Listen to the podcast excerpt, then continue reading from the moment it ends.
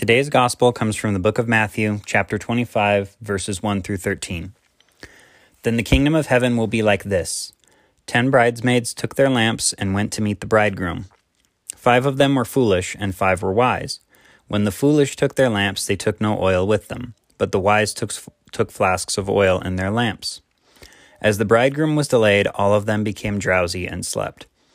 But at midnight there was a shout Look, here is the bridegroom, come out to meet him. Then all those bridesmaids got up and trimmed their lamps. The foolish said to the wise, Give us some of your oil, for our lamps are going out. But the wise replied, No, there will not be enough for you and for us. You had better go to the dealers and buy some for yourselves. And while they went to buy it, the bridegroom came, and those who were ready went with him into the wedding banquet, and the door was shut. Later the bridesmaids came also, saying, Lord, Lord, open to us. But he replied, Truly, I tell you, I do not know you. Keep awake, therefore, for you know neither the day nor the hour. The word of our Lord. There's a couple things about this passage that are probably a little jarring to modern readers. Uh, one of those is that the bridegroom in this passage is late uh, and shows up at midnight to his own wedding. And um, nobody sort of deals with that. They're just sort of like, oh, yeah, no, he got here midnight. That's, that's fine. Uh, if you read a little bit about the history of it, there's some reasons for a bridegroom to be late. There could have been, you know, last minute negotiations between the families, um, just various things going wrong when you're traveling in the first century. Uh, but the authors don't really deal with it, and I don't think we need to. But I do think it's interesting to kind of look at and uh, just see what's going on here.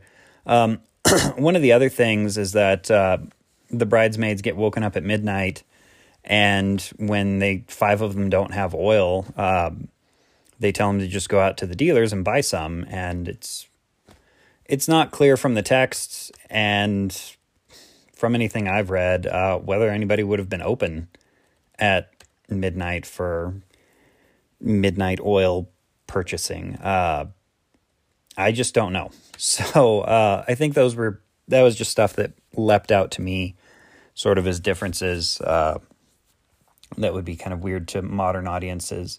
Um,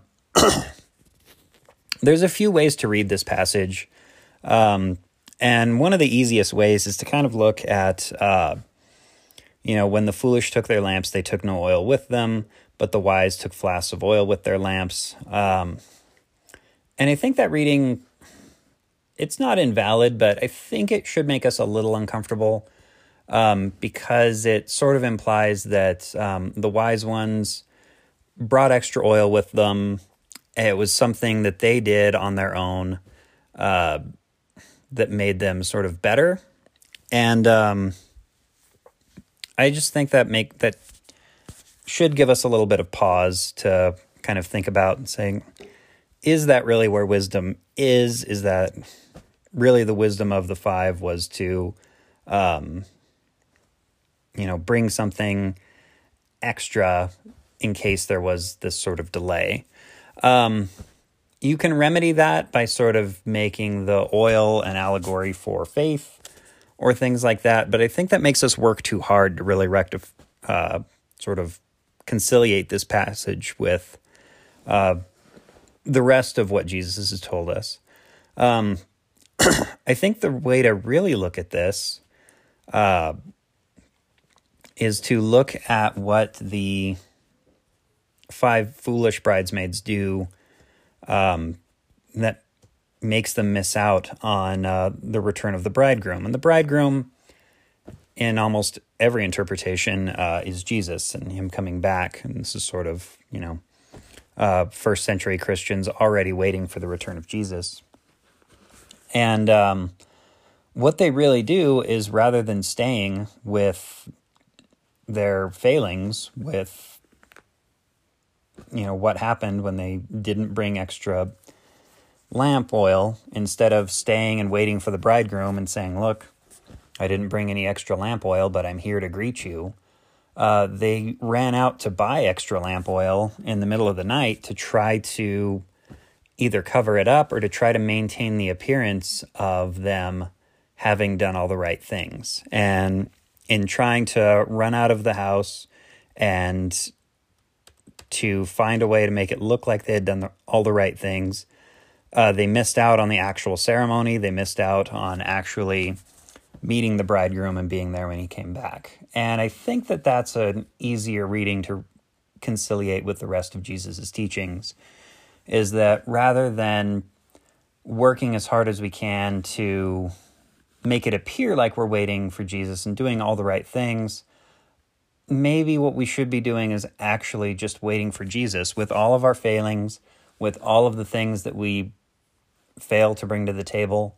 Um, just waiting for him. And when he shows up, being honest about it and being comfortable with our failings.